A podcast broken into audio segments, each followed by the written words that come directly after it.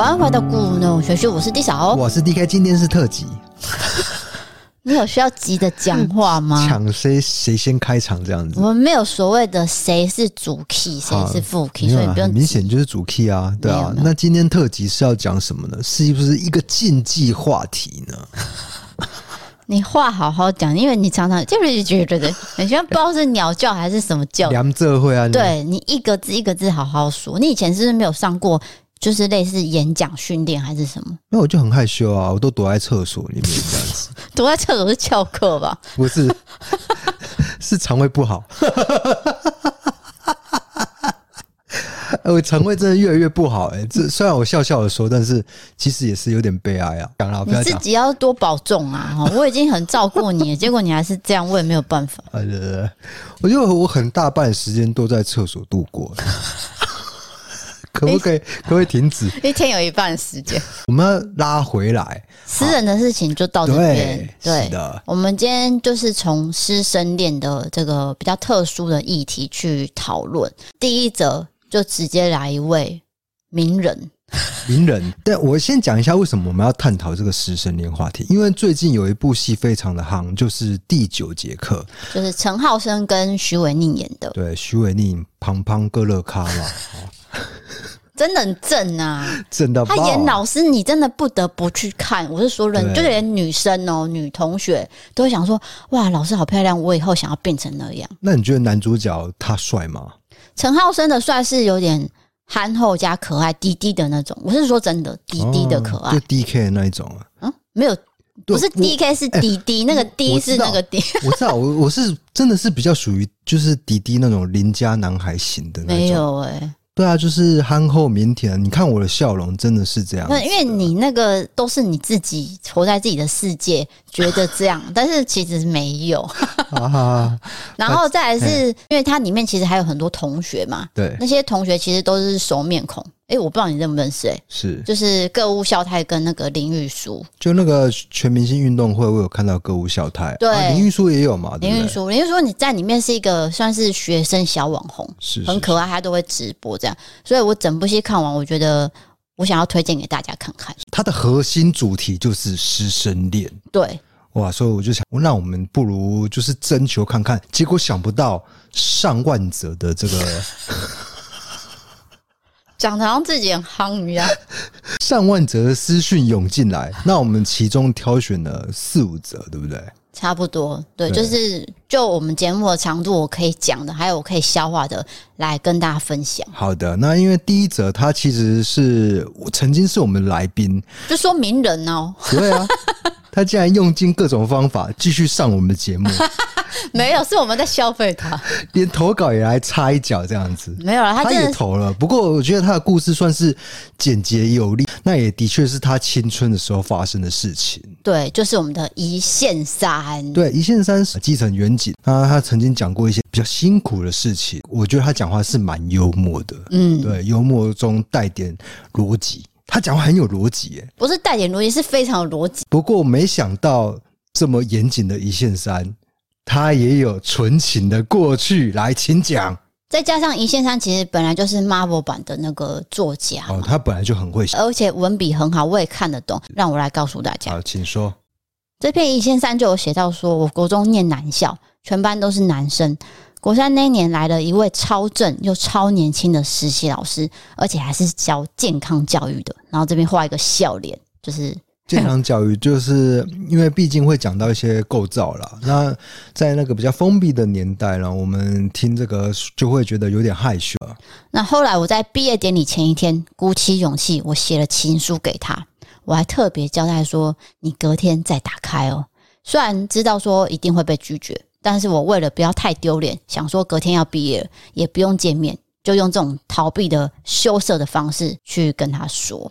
结果隔天实习老师回信给我，还特地拿了一个案例宣传，把教材一起夹在信里面，用教科书告诉我，我对他的感情只是迷恋，顺便帮我复习爱情三元素。笑脸，哎，爱情三元素是他没有写，对不对？没有。哇，我有点好奇，就是爱情三元素是什么？所以这个老师就是直接点破他说，你对我真的不是那种爱。纯粹是迷恋而已。对，其实迷恋跟爱情的确是不太一样，因为有时候我们看到这个漂亮的女老师啊，或者是女学生看到帅的男老师，的确都会有一种心之向往。那向往之余，那个喜欢会藏在心里。不过从这个故事我听到一线三，他是蛮有行动力的，真的写了情书哎、对，就是他敢做这件事情，我觉得已经算是突破。那算国中吗？对啊，国中生可以做的事情。对啊，我我真的不敢写情书给老师、欸。如果真的很爱他的话，写给同学我都 OK，但是写给老师我不行。我对我写给同学，好像我曾经有动笔写给这个喜欢的女生，然后在寄出去的前一刻撕掉了。我觉得还是不要好了，就是害羞嘛，也怕知道结果。我整个踩刹车，对，所以易先生真的是很有行动力哦。对，所以我把他故事放第一个，就是这算是一个开场白，我让大家暖身一下。哎，那你短评一下。这让我想到我们国中的时候，我们的保健室的那个姐姐啊，啊也是很年轻。对，那有一些比较爱开玩笑的男同学啊，就会动不动说啊，我这边流血了。我这边干嘛了？我要去保健室查药。他、哦啊、其实根本身上也没什么样，但是他其实只是想要见那个姐姐而已。对对对，因为年轻的工作人员，就是教职人员啊，不管是保健室老师啊，或者是什么，我们就会觉得啊，好像比较贴近一些，那对不对？又漂亮啊，又有一种成熟的味道。那当然，我们这个青春期的男生就会觉得哇，会发出这样的一个声音哦。对，那一直到我国三那一年还是国二吧，反正就是有一位女同学就转学进来。转学进来的时候呢，我们不知道他的身份是什么，就想说他就只是单纯的同学。然后那时候呢，保健室的姐姐也换人了，那男同学就没有兴趣了，因为 就是换了一个比较成熟的女生啊。结果你知道吗？结局是什么？就是那位新来的女同学的妈妈就是保健室姐姐。啊、哇，这个转折，所以男同学再也不会说啊，我受伤了，我要去保健室。哦，哦，还有啊，那接下来下一则。好，下一则，因为我们这个是匿名投稿，师生恋它有点权势的关系的味道，就是老师比较高高在上嘛，但是学生他就比较年轻啊，如果之间产生情愫，真的是禁忌耶，所以我们不会去念出个字啦。对，但是我这边还是会帮他取个化名，比较让我好诠释一下，哦，比较好讲故事。对，那这位叫做阿星，他写说，我想要分享我的师生恋故事，我现在的老公就是我国中自然科的老老师哦，修成正果啊！就是之后啊，现在已经长大了嘛，对，知道知道知道。那不知道为什么很多老师都是会有很喜欢点名的几个同学。那当时他在我们班是最喜欢点名同学，其中一个就是我。对，我现在是用这个女生的角度去讲。那他常点名要我回答问题，也因为他上课的氛围不是那种很死板的，会穿插一点幽默有趣，所以我被点名我也不会讨厌他。相反的，我反而觉得很亲民，很像朋友。老师教了我们这届三个月，就因为私人的职涯规划就辞职了。因为当时还在学期中，老师有留下他的联络方式给所有当届被他教一半的班级。那如果有课业上的问题，或是你有听不懂，都可以随时问他。当知道他要离职的时候，已经是他在我们学校上课最后一天了。我那天呢，有一种被背叛的感觉。就好像自己很要好的朋友要转学，可是我自己却不知道一样。那我非常的生气。当天呢，隔壁班同学在走廊上围了一圈，把老师都包围起来，因为大家都很舍不得他。我从旁边经过，我意外的听到这件事的时候，我瞪大双眼看着老师，我喊了一句说：“你为什么都没有跟我说？”结果老师听到后还回我说：“不是不是，你听我解释。”又因为太多人包围了，没办法抽身，然后我就难过的回教室。那老师呢，就一进来我们班上就说：“呃，不用敬礼，不用问好。”然后就看着我边尬笑边解释他要离职的事情。这时候我已经飙泪了，老师很慌张跟我说：“你怎么泪水像水龙头一样呢？”然后他就一直解释说：“不是不告诉我们，只是想要说在每一个班的最后一堂课说而已。”那我们班刚好是最后一个。后来我就在下课的时候跑去找他，我跟他说：“我以为我们是朋友，你要离开，我觉得很难过。”所以他就留了一本讲义给我，希望我好好念书。那我当时很不懂事，我就摆一个臭脸，连新老师来我都表现出我很生气，觉得说你好像是替代了旧老师。然后那个老师还问我说：“为什么我这么讨厌他？”当然，我后来释怀之后，我就没有再去针对新老师了。总之，这是我跟老师最刚开始的前情提要。我先澄清，当时的我已经知道男女感情，所以对老师真的只是朋友，我完全没有暗恋的情愫。事后老师也有说，在他眼里，我们都是小朋友。后来在求学过程中，只要遇到课业上的问题，我都有陆陆续续的联系他。中间也是一直保持着师生的互动，一直到多年后的某一天，我已经出社会工作了。有一次过年，我们传讯息聊天问候，然后约出来见面，才开始我们的感情。其实谈感情的部分就跟大家都没有什么两样，可能因为我已经在工作了，脱离了师生关系，所以一切都是很自然而然的发展。那跟老师的年纪差很多，但是心灵上却很靠近。那种感觉是我们彼此过去曾交往过的对象中都没有过的感受，就像人家说的，遇到对的人的时候，就是会知道就是他了。刚开始的时候，我们也曾想过，我们这样是不是不对？但其实爱就是爱，爱很简单，很纯粹。而且当我们是师生关系的时候，我们也没有逾越界限，应该说根本就没有什么情愫，而是在多年后，彼此经历了各自的人生，身份都不同了，我们才遇到彼此。我们没有愧对任何人，所以现在的我们只想要好好珍惜彼此，把握每一刻的幸福时刻。我们跟每一对夫妻一样，都会吵架，也会争执，但是哪一对夫妻不吵架呢？我们常常被猜说我们是不是有代沟，因为年纪差很大。但其实我的个性是比较早熟，而且有点老灵魂，稍微拉成平衡。以前我有交往对象，年纪大我一点点或是差不多的，我都觉得呃比较不成熟，没有定性。没办法让我放心的跟对方深入的去交往。很多人去酸我说啊，男生就是年纪大了啊，因为玩够了才会定下来，说我有恋父情节，或是说年纪大了就是等着帮他推轮椅晒太阳。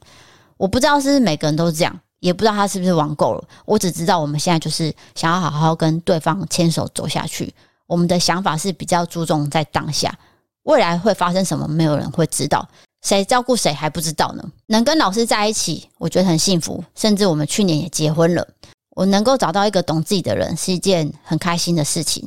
就像现在，我们还可以说说笑笑讨论着当年我这样子哭着跟他讲每一句话的那个画面，我都还记得。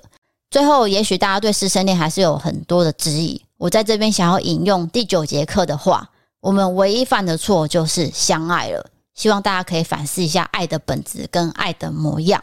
哇，我觉得这个很感动哎。其实他并没有触犯到任何的禁忌啊，对不对？完全没有在师生关系中的时候有情愫，这是重点。对对，对，这是重点。那他之后就是可能跟老师在一起了，但是那时候已经身份地位都完全不同。嗯，不过年龄的差距，有时候我们都会在那边讲一些流言蜚语。从这个故事就听到，其实我们真的不要这样子，嗯、要接纳任何一种接纳。你想要吃辣，接辣。最近吃到一款辣椒酱，不要岔题。接纳任何一种形式的爱，对，包括年纪、性别都一样，就是爱，就是一个很简单的、纯粹的本质。对，不要因为说差距什么什么而去给他一个。那叫什么？对啊，就是一一些限制啊，就是社会上的限制。比如社会上就是觉得啊，差距五岁是最好的，有这种事吗？不能差十五岁吗？不能差二十五岁吗？对不对？或是说长辈有一种说法啊，我不知道你有没有听过，就是三六九这三个数字是不可以相差的年纪啊。是啊，就是说这个比较容易分开。我们完全没有听过的，你是从哪里听到的啊？啊，国外也有听过啊，我看那个。韩剧还是日剧哦？哦，就是三六九这三个数字。嗯，你是说二四六就可以啊？三六九的六重复了。哦哦哦，三六九就是三的倍数，倍数是不不好的。对，就是没有啊，这个没有逻辑啊，我觉得这个完全没办法接受。这个只是一个很久以前传下来的说法啊，就是我在猜会不会是那时候的长辈希望避免。他们的小孩去跟年纪差很多的人，嗯，去做交往，而去讲了一个很像传说的东西哦。我自己觉得有可能，对，就是说你们这样子，你们会分开，那不如你们就先分手吧。是我自己觉得啦。我这样听就想要背一些九九乘法表，那为什么不是五的倍数？五一五五二十五，那又差太多啊！啊，那不是重点呢。四的倍数也差太多，就三的倍数差不多，所以他才用三的倍数做一个寓意。我自己觉得，哎、欸，有可能呢、欸。嗯。对你这样子好像有一点脉络。对啊，因为我爸跟我妈差七岁嘛，嗯，就没有到九嘛。对，没有到三的倍数。对，因为我爷爷那个时候是日治时代，他们是非常非常传统，嗯、所以当时其实七岁呢，嗯，有点差很多，有点大。对，但是因为我爸算晚婚，然后那时候其实我爸的家人是有一点反对，就觉得说小这么多会不会？不太好，比较不成熟嘛。对，那当时我爸也可能长得蛮帅的吧，头发头发也比较浓密，这样。你说我爸吗？对对对，没有他少年秃，他少年秃。交往的时候已经开始有迹象了。对，哦，三十岁左右就已经有了，就后退了这样子。对，所以当时其实有个年纪相仿的对象，奶奶其实是比较希望他们结婚，哦、而不是我妈啦。所以我妈那时候就有点在意，但是他们不是师生关系啊，只是说年纪这件事情多多少少会被拿出来去做比较啊。对对对对，其实我觉得这一则最值得讨论就是年纪，对，就差那么多，可不可以相恋？嗯，其实有时候像这位投稿者，他就是有有一个老灵魂，他思想就是比较成熟，反而他跟同年纪的人交往，或者是比较年轻的男性交往，他会觉得，我觉得想法非常重要，因为想法就是影响到你们的相处，对不对？对，所以这个算是交往过才知道，就是说你有交往过年纪大的、跟同年的、跟小的，你才会知道。但是我觉得也不要去刻意去分说年纪大、中小的差别，其实那就是个人嘛。社会会有一个规则告诉你，但是其实你个人是个人，对啊，你到底这个个人能不能适应社会规则不一定嘛，因为你每一个人的想法都百百款，对，所以到最后。我觉得还是选择自己所需要的、所爱的人就可以了。对，我大概应该也是在大学之后才会跳出这个想法，就是说不要再被年纪绑住。我当时会觉得年纪大一点的可能会比较成熟，然后带我去认识这个世界。是我真的是这样想的。也许你最后嫁的人他有一个老灵魂啊。对啊，就是、我现在没有要讨论你啊，我在说我，我没有说我啊，我不晓得啊。可是我现在在说我自己的事情，啊、我说当年我真的是这样想。哎，对，节目要继续听下去哦，因为 D 嫂她最后也会分享一些比较师生恋的东西，就是她个人的经验，就是我个人看到跟听到还有感受到的。对对对对对。啊，可能我灵魂不够老，没办法配合你啊。好的，那我们来到下一则投稿了，就是、你没有吐槽我。我要继续节目，谢谢。对，OK OK。下一位朋友叫做阿米，他写说：“我要来投稿相差十一岁的师生恋。是我跟我现任男朋友交往两年了，我们差了十一岁。那一年我们交往，我十九岁，他二十九岁。我们是打工时候认识的。我是一个小员工，那同时也因为一些关系，我是那个工作地方的学生，他是老师。”我过去交往的对象，往往过了一两年之后，就觉得对方很幼稚，然后最后就会以我觉得我一直在成长，他们在原地踏步而分手。也因为工作的关系，我不太能出去玩，所以和前几任交往的时候，他们都不能理解说我为什么不能出去玩，然后让他们很无聊。我也渐渐的发现我自己是比较重视工作的人，还有重视自己的人，所以就和前任渐行渐远，最后分手了。一直到我去工作的时候，认识我现任男朋友，他完全没有像大学生，反而是有一股令我欣赏的聪明才智。虽然我一开始以为他才刚大学毕业，因为他长得非常的 UK，算是一种好像被骗到吗？我不知道。直到有一次我问他年纪多少，他跟我说他快要三十了，我整个原地吓到，诶，原来是前辈。我之前实在太失礼，我都把他当平辈在讲话。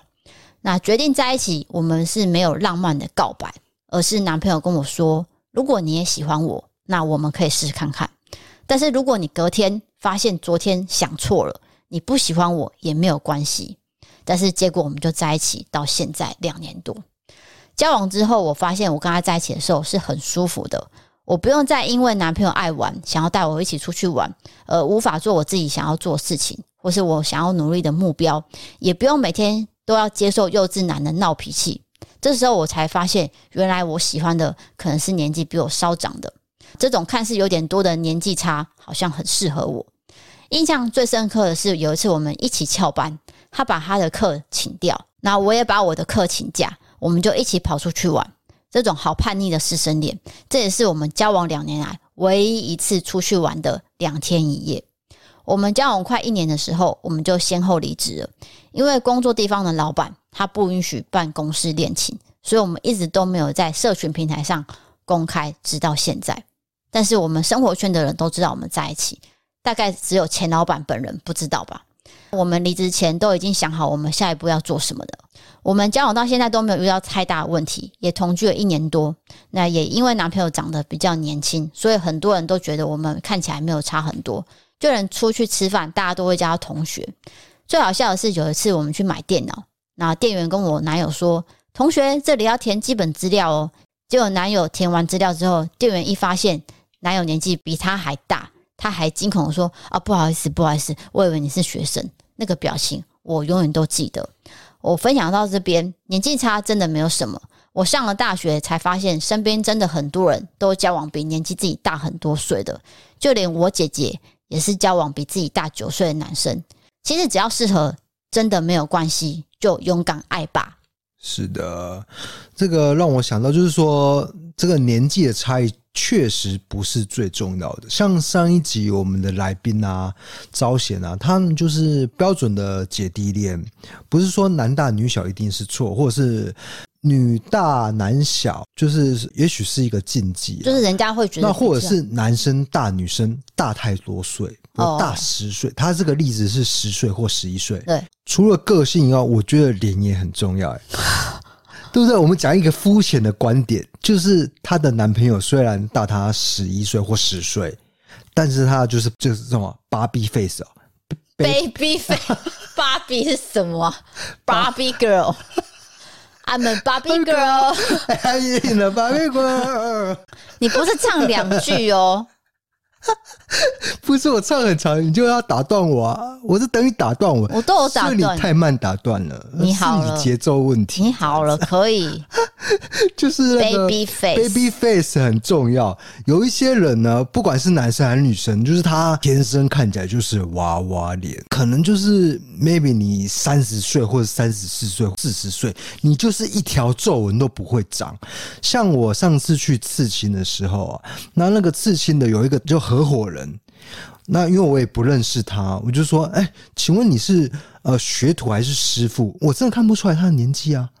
结果他说他是师傅，就是他是合伙人，就已经快要接近四十了。他的脸上是一条皱纹，一条就是鱼尾纹都没有。嗯，你有看这么细哦？就是他那个感觉，我觉得像二十五，就他可能三十九。就是他整个体态啊，氛围是年轻的。对对对对对，对，所以也许这样子的人走在一起，你会觉得哎，看不出来是呃大很多岁的一个男生啦。我觉得在这个时代，因为呃科技进步，然后大家也都会比较会去。哦，打扮自己还是什么的，对，所以可能外形上真的不会差那么多。像我爸那年纪就会比较明显，加上我爸金牛座，他也懒得去打扮，老实说，是，所以他看起来就是很明显比我妈老。没有啦，你爸你还蛮时髦的。我觉得你爸就是能够接受很多的新的概念、新的观念。对，他是思想上比较年轻，是应该这么说，但是他是年纪大的。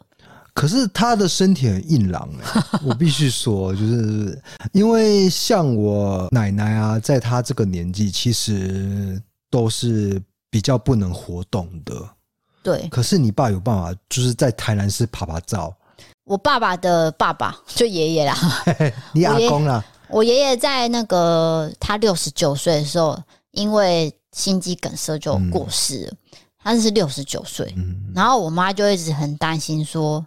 就是老人家真的会很在意九这个数字。哦，就是、例如说二十九岁不能结婚，三十九岁不能结婚，就是九这个。对，哎，然后他就说他很怕自己的先生，就是我爸，六十九岁会不会怎么样？对，只是六十九岁那一年他并没有怎么样，顶多就只是呃身体不舒服，但是他并没有出什么事情。是的，但是他现在已经快迈向这个七十九岁。哎，对，又是一个坎，所以你妈开始又要担心了，对，接近担心的一个范围了。但是她每天都会跟我念说：“哎、欸，你看他都几岁了，他可以从早上八点到下午五点都不会累，耶，他出去玩回来都不会累，这样。”我说：“那就是他健康啊，对，对不对？像我们都会累啊，这是一个福气耶。对对，像我们去参加那个活动啊，我就觉得。”哇，回来都会睡大头觉这样子。我现在的范围就是大概一个小时，已经越来越短了。对对对，本来是三个小时、两个小时，现在是一个小时，我就要回家了。啊，那你对这个故事你有什么看法？其实有一些公司是真的讲明哦，不能有办公室恋情。哦，是哦，就是他们怕说今天分手了或者吵架了，你们会把情绪放在工作上。你们就不会把工作项目做好嘛？你心思就在别的地方，所以这件事情我觉得他们隐瞒的很好，也保持一个感情的联系很紧密，这算是很难得的。不过我觉得他这个个人的资讯也不能写得很明。对，那我们就不要去猜测，因为他就是想要隐瞒这个资讯，他就是要告诉我们说，比如说这个年纪差那么多，其实。他们相处上都是没有问题的，就请大家不要用有色的眼光去看待他们。任何一个人的这个交往都是他们一个独特的旅程，travel 旅行啊，不错吧？OK，Thank you。那我们往下一则投稿走。好的，好的。这位朋友我帮他取名为阿婷，他写说我要帮我朋友投稿师生恋。这故事很长，因为我国中的时候，这位好朋友阿婷呢，她总是会喜欢年纪很大的男性，就连喜欢的男明星都会是张宇或是包家兄弟之类的。那有人说是因为他爸爸很早就过世的原因，会不会是因为这样，所以他喜欢年纪比较大的？那第一个是数学老师。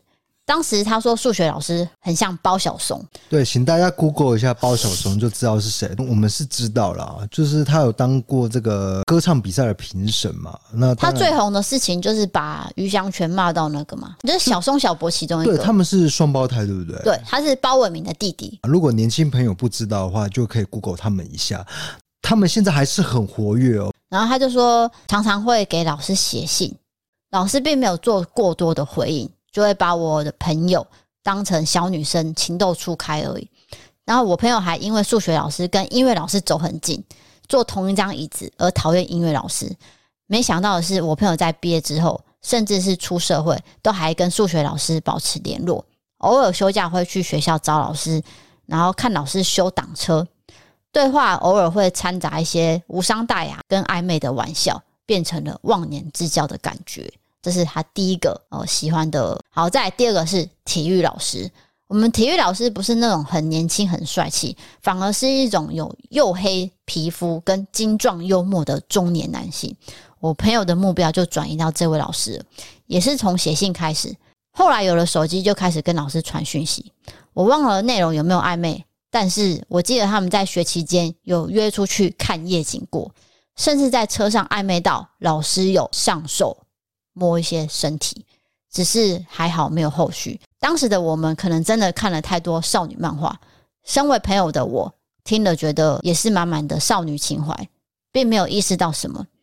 是说后来毕业高中后，体育老师还是有跟我朋友联络，但是想暧昧发展到下一步的那种时候，高中的我意识到这样不对，我有劝朋友说：“你不要找麻烦，破坏人家的家庭。”他们就没有后续。哎，所以他。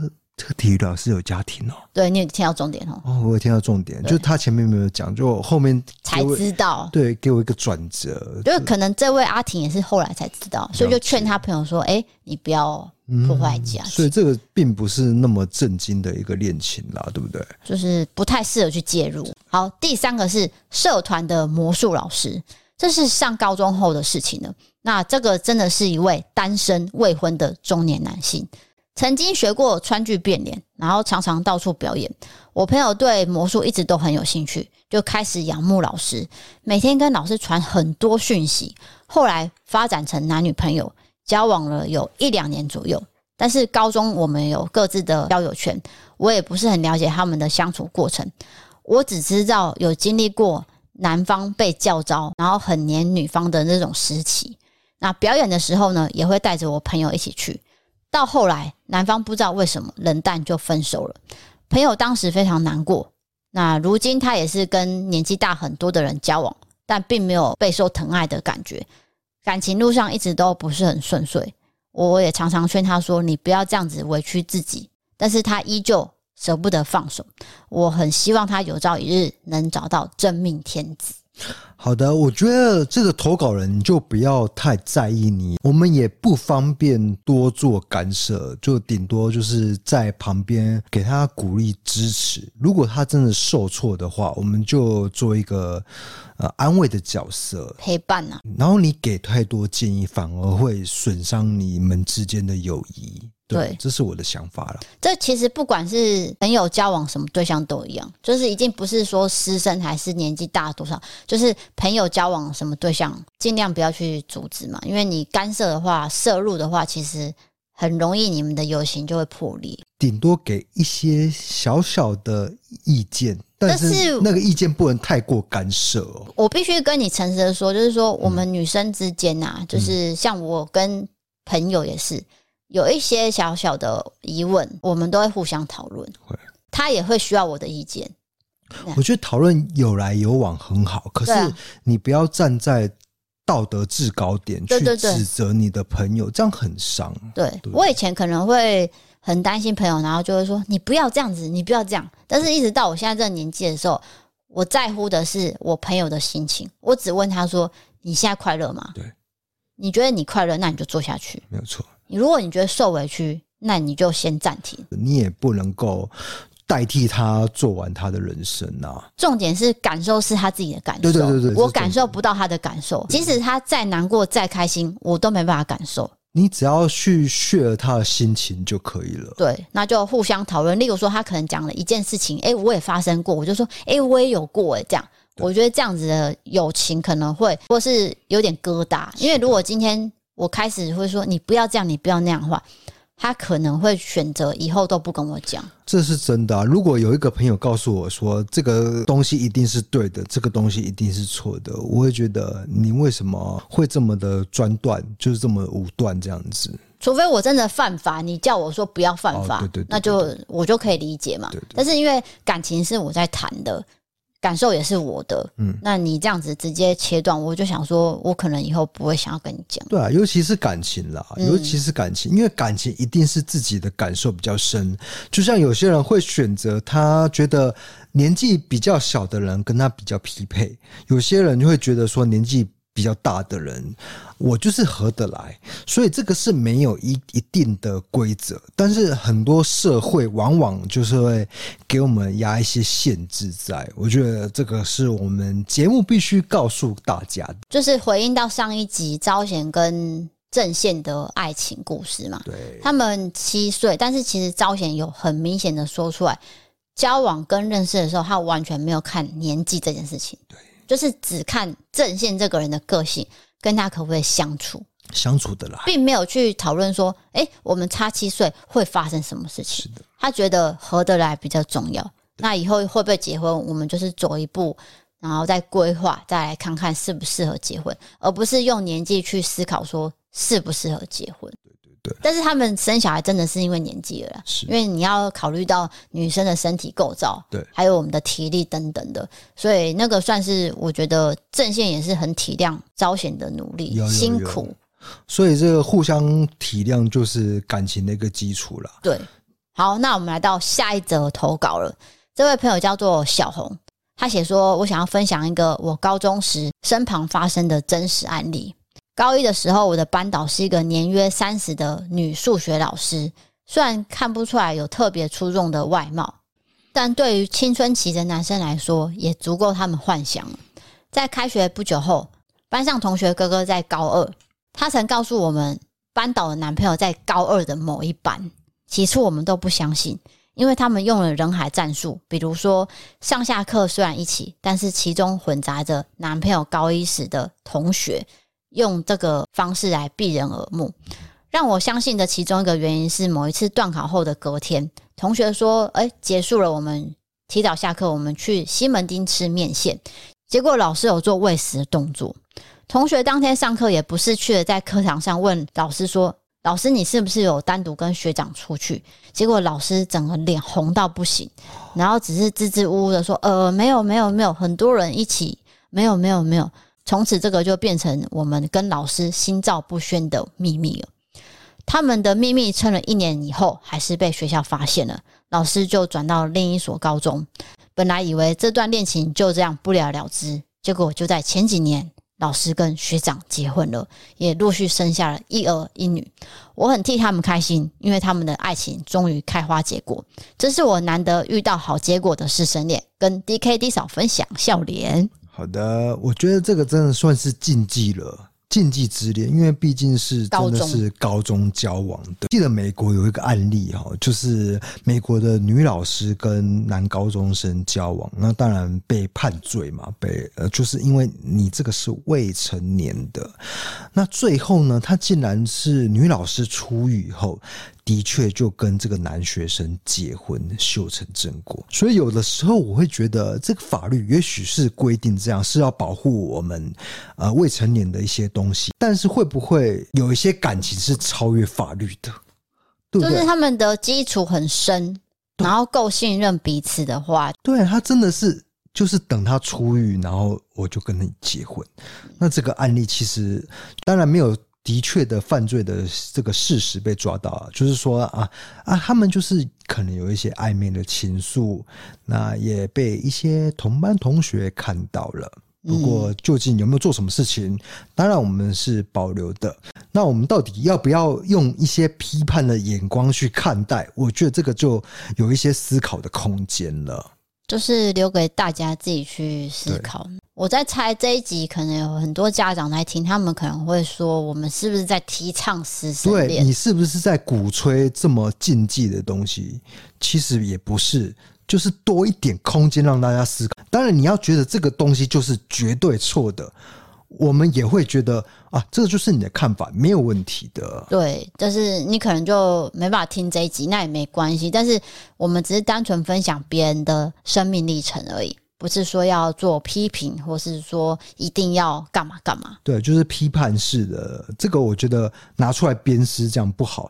就是他们的确是这样子走过来，这个我们就保留完全开放的态度。不会说一定是错，一定是对。那你要觉得是对，也要觉得是错，都没有问题，对不对？就是自己的想法观念呐、啊。对，不过的确，这个最后一个故事，这是压轴，对不对？还没，还有一个、哦哦，后面还有一个。不过我觉得这个已经算是很挑战晋级了。呃，对，对不对？对，这个跟第九节课就是有点。对，他想的确是真的是在师生的时候是有相恋，那最后修成正果。哎，对，那我们下一则故事呢，就换成是男生来分享了。哦，他是叫做阿伟，他写说：“我跟我女朋友是在补习班认识的，他是学生，我是老师。当时进补习班的时候，我是大二，我女朋友是国一。”不过当时我跟前一个女朋友还是在一起的，所以我们的关系就是很普通的课补老师跟学生的关系而已。后来一直到我跟前任分手之后，我大概单身了四年左右，蛮久的。期间我也一直都在同一个补习班服务，我也成了上课的老师。那我也是正在念硕士班，他同时升上了高二。当时我刚好有带到他们班上课，所以我们偶尔会回复对方的 IG。所以一次两次就聊了起来，到后面就在一起了。我补充一下，因为他有晚读一年，所以他已经成年了，没有法律问题。哦哦。不过故事总是带有转折。某一次，他妈妈看到我跟他的聊天记录，整个爆炸。他直接告诉了班主任，班主任非常的生气，直接没收了我女朋友的手机，并且要求我把我女朋友的社群给封锁。当时我女朋友已经升上了高三，距离大考只剩半年，我们无法透过 Line、IG，也就是你想象得到的通讯软体聊天。所以很有趣的是，我找到了她好朋友的闺蜜 IG，我麻烦她把手机借给我女朋友，让我可以跟她聊天。而这位闺蜜是男生，所以你会发现，我当时是在跟一位男生有很多暧昧的讯息。我们培养一个默契，我们每个礼拜四都会在他学校附近的某个地方碰面，带他去吃晚餐，接着再带他去补习班上课。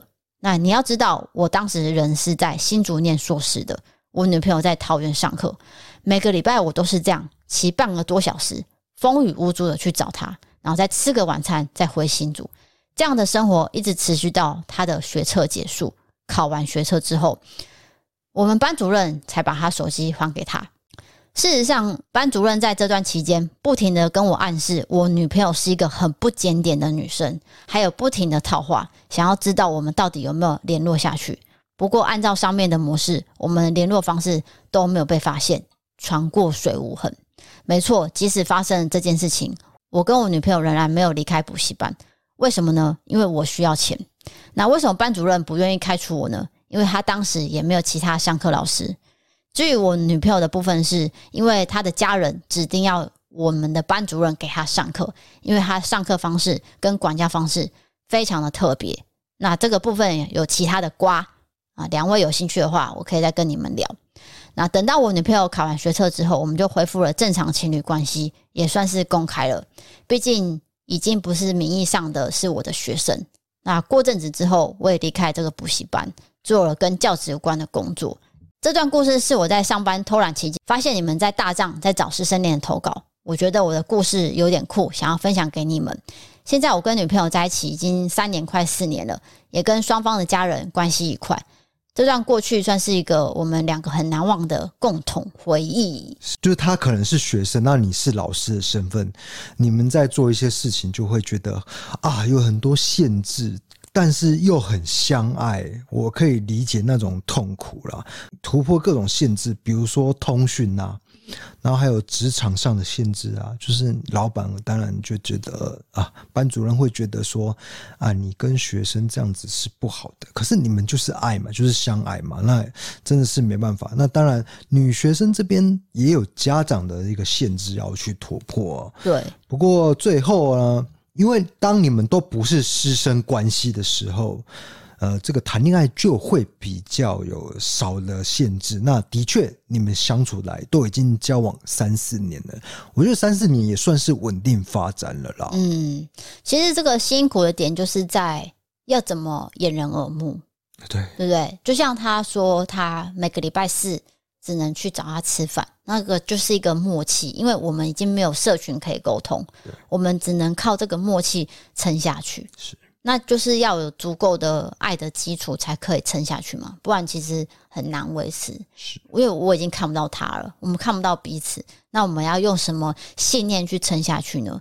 就是爱到底能不能打破这些界限？打破法律的界限，打破我们对师生恋这个禁忌的一个界限。那再谈到就是补习班这件事情，因为补习班的时候，我们想的都是升学主义，一定要考好成绩，你才父母才会把你送去补习班嘛。所以我们想了一件事情，就是说功课一定要变好。可是。这当中当然就是有很多的压迫跟限制。你有这个补习班恋爱过？因为我曾经有在节目分享过，对不对？就是我追一个这个补习班旁边的这个女生，这样。有同学哦？对对对，当然没有追成功啦，就是写一些比较暧昧的东西给她。补习班。但是补习班那个就不是师生啊，那就是同学而已。对对对，我是我是说补习班那种氛围啦。补习班的氛围就是因为通常都是两百人的大教室，对，它有一种有一种战斗的气氛，对，就是大家都要考上什么之类的。对，然后你的座位可能会是很前面，你就会很容易被老师看。但明明我就是成绩很差，然后好笑点是说，呃，可能以前国小的同学。跟我同年嘛，对，那是不是刚好大家都要补习？对，你就会不小心遇到，哎、欸，他长大了哦，很久以前的同学、啊，他长帅了，他以前不是长这样啊，丑小鸭变天鹅，对，就是男生的改变也很大，然后你就想要去跟他讲句话，但是以我的个性是不敢。不敢。我就会默默的观察，说：“哎、欸，他真的长不一样，跟我想的不太一样什么的。”但是我不会去什么动作，我不会啊。了解。对，就是比如说。哎，有时候有些男生呢，在国小时候是矮的啊，可是可能国中、高中以后，整个身体抽高，五官的比例啊，哎，变帅、变立体了。还有变音，那个声音是真的不，你们都会变音不是吗？在会啊，国中的时候会差很多。对对对，然后那一点一滴的变，那慢慢的就变声了。那如果说音乐课的时候，老师就会说，那个男生的声音可能就不要那么大声，比较低沉一些。对，低沉。那这个就是师生恋的投稿。那这边就是要跟大家介绍说，第九节课已经在 TVBS 欢乐台四十二频道每周日晚上十点播出。那它的礼拜六其实十点也会播上个礼拜的重播，所以大家如果哎、欸、我忘记看这礼拜的话，你就可以从礼拜六。接着礼拜天把它看下去。对，你只要有第四台，就有办法收看到第九节课。那再说一次，是在哪时候播出的呢？TVBS 欢乐台是十二频道，那每周日晚上十点。那我在这边推荐的原因，不只是演员演的很好哦，然后颜值也高。再来是我看到一个情节，是我觉得我也很有感触的。我相信在现在这个年代的话。会发生的事情，哎，请说。就是陈浩生的妈妈哦，她是影星演的，我不知道你认不认识影星。她是一开始算是呃走比较呃艳艳丽，对尺度比较大的一些，对，但是她是高学历的嘛，是的，所以那时候她被讨论度很高。但是她之后就演了很多戏剧，包含公式啊、人生剧展什么的，她有得奖啊、入围的。她、嗯、那个妈妈演的真的是你会一肚子火。哦，演的很好，才会让你一肚子火。对，对，他就是那个反对到不极致，然后儿子会非常生气的那一种。是，然后他又是一个贵妇，嗯，所以贵妇妈妈，然后又当家长会会长，你知道他的权力有多大？对，那细节我就不剧透了，就是让大家知道说。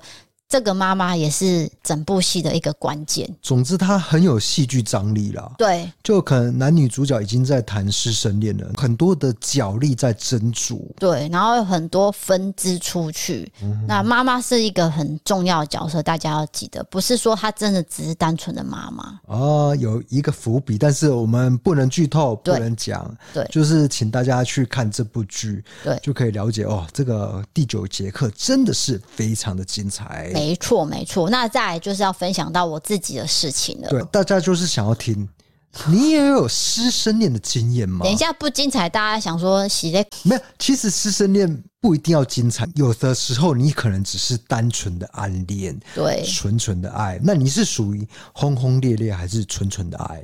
我先讲一个是我身边一个好朋友的，因为我们那时候是念女校，哦、那时候不知道为什么，可能是我们比较叛逆，还是怎么样。我们常常会把老师气走。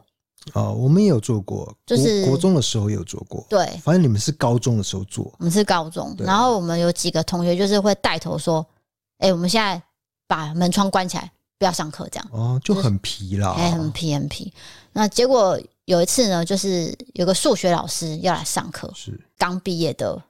实习老师对，就是可能这个资历好像，学生都会觉得他资历比较浅，就会感受得到啊。那你也会去打听啊？啊，对对，对，就是偷偷打听说，哦，原来他就是诶、欸、来实习的老师，他可能只会来一个学期啊，看起来也很年轻啊，非常年轻，讲话也有比较青涩的感觉，对，很像大学生。是的，那那时候我们已经高三了，所以离大学其实只有一年啊。我的同学呢，就是他一看到那个数学老师。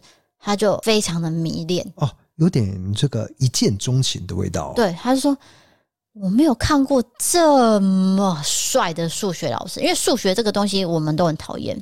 对，但是如果加上这个老师来上课，哎，他就加分很多。Sin、cos、tangent、cotangent，你变得很喜欢上数学课，我就觉得很奇怪。但是我不是我啦，是他。我知道，你就是你朋友有跟你分享说啊，这个数学老师是帅的，但是在你的眼光来说，你觉得他是帅的吗？诶、欸，算是很斯文派，斯文的帅啦。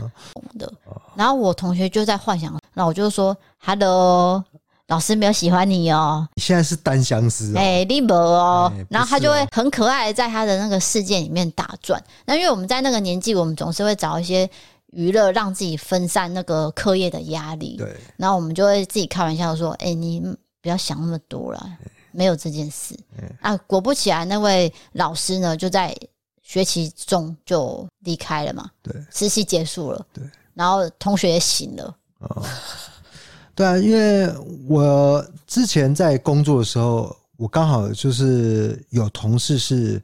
呃，念师范学系的，所以他们就是在大学的时候中途会过去实习啦。那应该就是你这这这个状况，对，就是可能短短一阵子，那就离开了，因为就是要修那个实习的学分而已啦，就是修教育学分。对对对对，对。那到了我研究所之后，因为我们研究所也可以自己再额外去修教育学分。那我本身对这个没有兴趣，我们班上就只有一位同学，女生同学。她到研究所都还没有谈恋爱过，嗯，然后她就说她要去学这个教育学分，他想要当老师，因为他爸妈都是老师，哦，他觉得这个是他想要做的事情。但是呢，这件事情虽然跟师生恋无关了，就是他被我们班上年纪最大追走了，哦，大了六七岁，哦，是是是，所以那时候他也被说成你是不是有恋父情节？哇，诶、欸。只要大一些岁数，就会被说成这样子。然后男生就会被说你是不是有？对，就是吃嫩草之类的，啊，反正都会这样子啊。因为那个外形差很多，因为那个男生他是有少年白，哦，然后他没有染头发嘛，所以他看起来年纪真的会差比较多。就有一些批判的声音，欸，大家就会说，不是批判的声音，不是因为他们年纪差很多，而是那个男生劈腿。哦，他劈腿之后来，我的同学变小三。哦，那真的不 OK，那已经脱离了就是师生恋或是年纪差的范围，就是的确是对这个感情不忠的范围了。那最后他们就分开嘛，现在已经结婚生子，他们住在高雄，会不会讲太细？在高雄火车站那边，太细了啦。太细了，不过还好，因为高雄火车站很大啊，哎，范围超大。然后他们生了两个儿子，现在都很幸福。所以是太细了。所以我的意思就是说，真的是两回事啊，就是个性不合就是不合，那跟年纪已经是无关了。对对对对。好，再来是我自己的事情。好，请说。我在大三的时候，我们修了一堂课，叫做呃民宿的经营管理。是。那那时候有一位新的老师，他大概也是哦快满三十，还不满三十，算是年轻的啊、哦。对，也是刚修完呃博士班，然后要来学校当这个助理教授，助理教授。然后结果他那堂课没有很多人修，因为民宿这件事情可能当时大家没有那么有兴趣，但是我是有兴趣的，我就修了。你是对这堂课有兴趣吗？对啊。还是对老师有兴趣？你要听完整个故事，你就知道了。他是有个脉络的。对，就是我那时候跟我的同学一起修了这堂课。第一个是老师年轻，你比较好沟通。对，就是你上课可能氛围不会那么严肃。对对对。然后第二个是我当时是真的有兴趣对民宿。嗯。好，我们就上了一阵子。所以他是来学校找附近的地方去住。对。所以他的生活很简单。所以他想要跟大学生同学比较密集的相处，他觉得会比较愉快，有一些热络，因为他毕竟是孤身来到这个这个地方教课。他教的班级只有两班，嗯，那我们这两班的同学其实都很密合，所以他就常常会约我们出去吃饭，和会开车载我们去外面就对了，然后我们就相处一段时间。当时我是呃梦里面有个对象，嗯。年纪有大我一些，那是一回事。然后一直到我们一起出去吃饭，他也都知道我跟这个男生是在相处。你说谁？你说老师？老师，老师也知道你其实有一个相处的对象，对，都知道。然后有一次到大四了，我跟一个女生同学单独跟老师吃饭的时候，他就自己问我说。哎，那个低嫂，哦，那时候比较 D 嫂了。当然，就是说，就是以低嫂来代名了。对，他就说：“哎低嫂，你现在是单身吗？”是。我说：“嗯，怎么了吗？”就是老师从来不会问过我这件事情。我说：“怎么了吗？”他说：“没有啊，因为如果你今天是单身的话，我想要追你。”啊，这个，等一下，你要想一下，我已经我已经二十二岁了。对，我知道，我知道，这是告白耶。他是直接这样讲，对啊，但是他是开玩笑边讲哎，不好意思，带过，这不是开玩笑，这是直球的对决，就是这个投手已经投出正宗的直球，那看你要不要挥棒而已啊。他那句话讲的很快，然后带着笑意讲，就是试探性的，我觉得算试探性。那个是伪装成开玩笑，但是他就是真的是要对啦，直接跟你告白这样子，看有没有机会嘛。然后我当时还没听懂，嗯，我没有听懂这句话，然后我们就下车回家，因为他都会送我们各自回家。一直到在下一次毕业前，我们又吃了一次饭，他又提了一次同样的话。哎，D 嫂，你有没有对象？那我就说有。他说啊，好可惜哦，我本来想说要跟你讲一些话的。哦，啊，你当时也确实是有对象。是的，不过好像你对这个老师是有好感的吗？还是说说就是说把他当一个老师看待而已呢？对啊，就是当朋友加老师的那种感觉。对，因为年纪比较相仿嘛。是是是。然后他讲话也很幽默，而且他人很好，所以那时候我有点吓到。哦。然后我旁边的女同学，就是我的好朋友，她听到也吓到。她说：“哎，刚才老师讲的是真的假的？”我就说：“你觉得呢？”他讲两次了。哦。这个是不是？啊，所以他。就是告白的时候，还有旁边人在场，哎，就同学啊，一起出去吃饭啊，然后一直到真的是毕业典礼的那一天，我就想说，透过这次机会，用聊天的方式让老师知道说我有交往的对象，对，老师可能就不会再。提到这件事情，是是是，也让他可以去追求其他人啊。是，我是这样想的，所以我们就用聊天方式说啊，我男朋友在呃高雄，我男朋友在台中，哎，什么的，就是把这个话题讲出来。那老师就真的哦，就是有讲出一句话，就是说，那 D 嫂你就好好的毕业过你的该有的人生，嗯，这样我祝福你。哦，他就画下了这个句点。那我觉得这个方式是一个很绅士跟。没有太多冲突的过程，所以我不至于到讨厌这位老师。了解了解，就是说没有什么肢体碰触哦，没有没有没有。对，然后也没有什么言语上的骚扰，就是他只是说试探性的问一下说：“啊，那你现在有没有男朋友？如果呃没有的话，也许我们可以呃再做更进一步的。”他没有任何骚扰，我觉得这个是还好啦，就不会听起来很不舒服哈。对，但是我惊讶的是，他喜欢我什么点？因为我一直都不会去问这个问题嘛，我也不敢去问。对，但其实我是想要了解说，哎，我修他的课，就是那一堂课，就是你们是师生关系，然后再加上我们私下大家同学一团一起去吃饭，发生了什么事情？这是我的经验哦，哎，不错哎，我觉得有哎，嗯，然后过几年之后，我就听到他跟学校的行政职。在一起，然后就结婚了。哦，因为他的生活圈就真的很小。哇，算是也是一个甜蜜的故事了。对对，那我到现在还是很尊重那位老师，虽然我不知道他现在在哪里，但要 Google 也是 Google 得到，只是说。我觉得这段回忆不至于到我觉得很恶心啊，还是对很讨人厌，还还蛮担心，就是听到说被狼师对骚扰的故事，但是就听起来过程应该就是比较正当性的，很有礼貌，是是是，然后很绅士的去询问，然后用开玩笑的方式去带过，就不会尴尬。对，那我现在回想起来是谢谢这位老师，是的，对。好，接下来进入到我们的好物推荐。这礼拜是大家最喜欢的铃木太太毛巾补货团，在这边提醒大家，这个优惠期间就是三月六号到三月十二号。那你会说，哎，现在都几号了？你现在才讲？不对，因为我在 IG 就会公布了，我的脸书社团也有公布，还有我们现在最近也开了一个好物社团的赖社群。这个赖社群就是你对我们东西有兴趣的话，你都可以加入。然后我们只是针对商品去做询问，频道跟节目内容就不会在这边做分享，只是单纯好物的分享而已。是的，那就是说，因为有时候我们可能节目跟不上这个团，那可能要。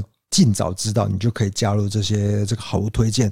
那这个生活上的好物，我们都会告第一时间告知你。对，那现在这一团呢，就是七六折起。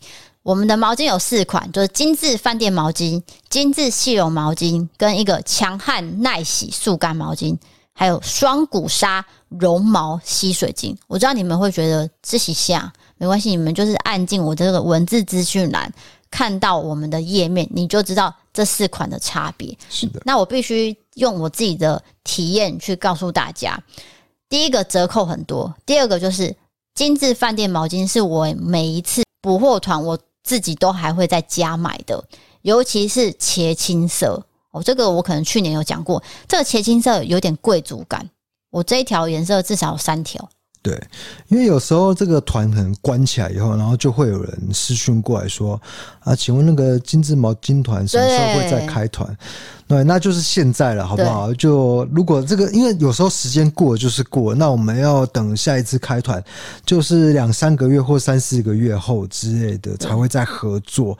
那如果你现在正好缺毛巾，你需要一条吸水力强的，那可能颜色也好看的，那日本制造的，那就是精致毛巾是准没有错的。那我这边就大概排名一下柔软度好了，第一个是精致饭店。第二个是精致细绒，第三个是双股纱绒毛，第四个是强悍耐洗。如果你有在意柔软度的话，你可以参考我这个排名。是的，对，因为有人会觉得说，哎，软比较重要，那有些人会觉得吸水比较重要。那我这边就是大概做个介绍，那比较详细的资讯就是点文字资讯啊，跟我的赖社群团，我都有。拍影片跟照片跟大家做介绍。好的，我觉得每次到好物推荐这个单元，我就想要跟大家说，其实我们真的不是照稿在念，而是我们用过这个东西以后，然后去整理出一些资讯。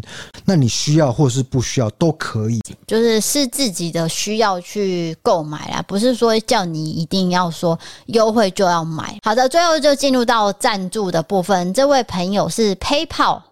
PayPal 赞助的比较少，但这个我看到了。他写说：“Hello D K D 嫂，又是我，你们纽约的忠实听众，又一年了，在这里继续感谢你们 Podcast 的陪伴。小小赞助，希望你的 Podcast 越做越好。因为这几年都在听你们，让我对台南很好奇。我决定这个夏天要去台南看看。D K D 嫂可以推荐几个台南景点一定要去的吗？再次感谢。”好的，谢谢你的赞助。如果你来台南，就是我们会。台南，又要来台南。那个南跟南我不行哎、欸，我真的不行。台南，就是你来台南的话，我们会在这个推荐景点给你去的。哦，你现在没有要推荐是不是？现在啊，你摇头晃脑，到底要讲什么？不是啊，就私底下讲啊，哦、对啊，就是说私讯你可以给我们啊，我们再推荐。因为看你是想要白天的行程还是晚上的行程，是不港嘛？哎，不是晚上不是那种啊，我是说餐酒馆，因为台南有很多知名的餐酒馆，你可以这个像那个恩熙郡这样子哦，散步然后走路就可以从这家喝到下一家，然后也不会醉。好的，你讲这么多，你也不会推荐啊，因为你根本一间店都不知道。没关系，我会问阿康。阿阿康是一个厨师啊，就他很懂得吃的方面啊。反而我住在台南，我都还不晓得，所以我都会问阿康。没有啦，阿康本身就是餐酒馆的老板，对，所以他自己要求也很高，然后他推荐的店也很厉害，对，所以这件事情我们也是不得不佩服。我们很开心认识一个主厨朋友，是的，让我们的味蕾突然间提高很多。是是是，真的是好吃，没有吃过生牛肝这种东西，吓到。惊为天人，然后还有那个炸玉米，炸玉米好像很普遍，但是我们就是没有吃过，那个真的是我第一次吃到，因为它不是纯粹的炸玉米，对，它是好像有加一些什么秘方，欸、让它整个味道提升、啊，对，好吃，非常好吃啊，对，最后还是在这边推荐大家看这个第九节课，因为我觉得很有意思，推推啦。不要说师生恋啊，不要不要，好禁忌哦！为什么要看这样？但是它就是一部用心的戏剧，对，就是可以让你探讨啦，到底对错吗？是非对错吗？道德感吗，你就可以有多一层的思考去空间去去冲撞。那就是 TVBS 欢乐台四十二频道，每周日晚上十点播出。再来是我们的好物推荐，铃木太太的团，就是到三月十二号。很多人都会问说：“哎、为什么我们都没有跟到？就是因为你们没有发我们的 IG，所以我在这边推荐大家追着我们的 IG，还有我们的社团，我们都会同步更新。对，因为我们就不会跟不到。我们 IG 不是只有发一些好物的推荐，我们还是有内容在制作的，就是我们夫妻之间的相处啦。那有一个单元就是特别受到大家的欢迎，就是模仿我老婆系列。但在这个单元，我会模仿低嫂做出任何的动作，因为我跟我老婆相处也这个十几年了。又来了，所以。他在想什么我都知道，所以只要讲一句话，我就模仿一句。那个系列就是这样，好笑的地方在这边。对，然后还有一些这个土味情话系列，这个也蛮受到大家欢迎的。所以追踪我们 IG 就是有欢乐、有好笑，然后有一些我们的资讯。欢迎投稿各种经验，前传送我们里面投稿专区。如果你喜欢 Podcast，追踪人物请评论上 MB。我觉得你干脆出锤还比较好笑，我的气都会断掉。啊、然后这个特别提醒一下，就是故弄玄虚的这个 T 恤。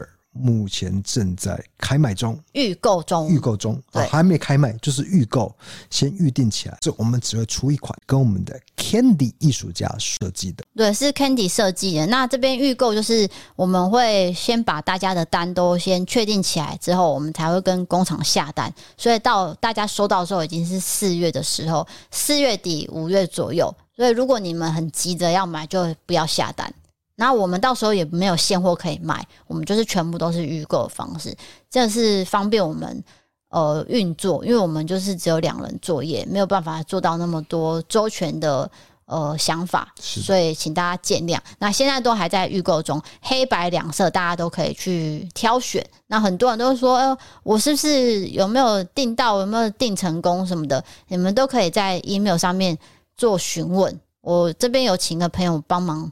做回复，是的，就不用担心了。对，不用担心说有没有订到啦，我们都会再三的确认。对，只要你有询问，我都会尽量回答。对，好，那再来是这个万万两水饺，我们都持续有做，你如果没有的话，就可以再做补货。对，万万两水饺都还是在，那大家都可以呃利用我们的文字资讯栏上面的网址连接，全部点进去看，你就可以看到全部的资讯了。对，就是常态性的合作。如果你都觉得啊这个东西有缺的话，就可以再补一下。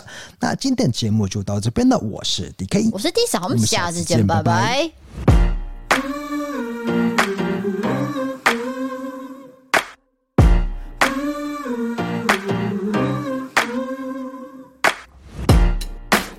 life has been crazy. Just wanna be okay. How can I pick up the pieces when everything breaks with every day? I'm getting older, I feel the weight up on my shoulders. I'm strong enough, I'll rise above. It's all gonna be okay. If I can be anything, I think I'm gonna be me.